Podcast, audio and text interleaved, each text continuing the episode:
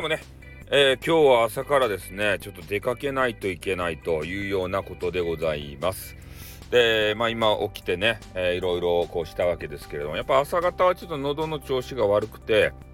ちょっといつもと違うような、えー、そんな鼻声みたいな声になってるんじゃないかなと思っております。それで、えー、今から何をするかというと、ちょっと台風がね、えー、来ておりますんで、え台風がひどくなる前に、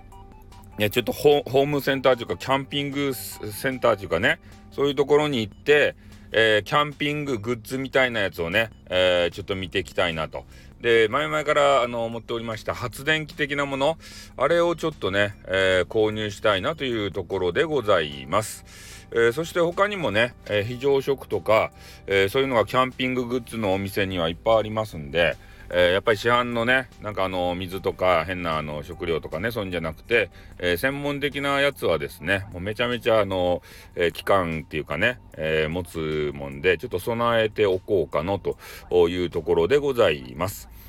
まあ、そしてね、えー、まあ、今日はちょっとあの帰ってきてからで、まあ、昼過ぎか、まあちょ、夕方かわからんけど、えー、帰ってきてからまたあの YouTube とかね、えー、スタイフのライブとか、えー、やろうと思っておりますんで、えー、特にね、え初心者の方にがっつりと絡んでいく、えそういうスタイフさんのスタイルにしたいなというふうに思っておりますので、え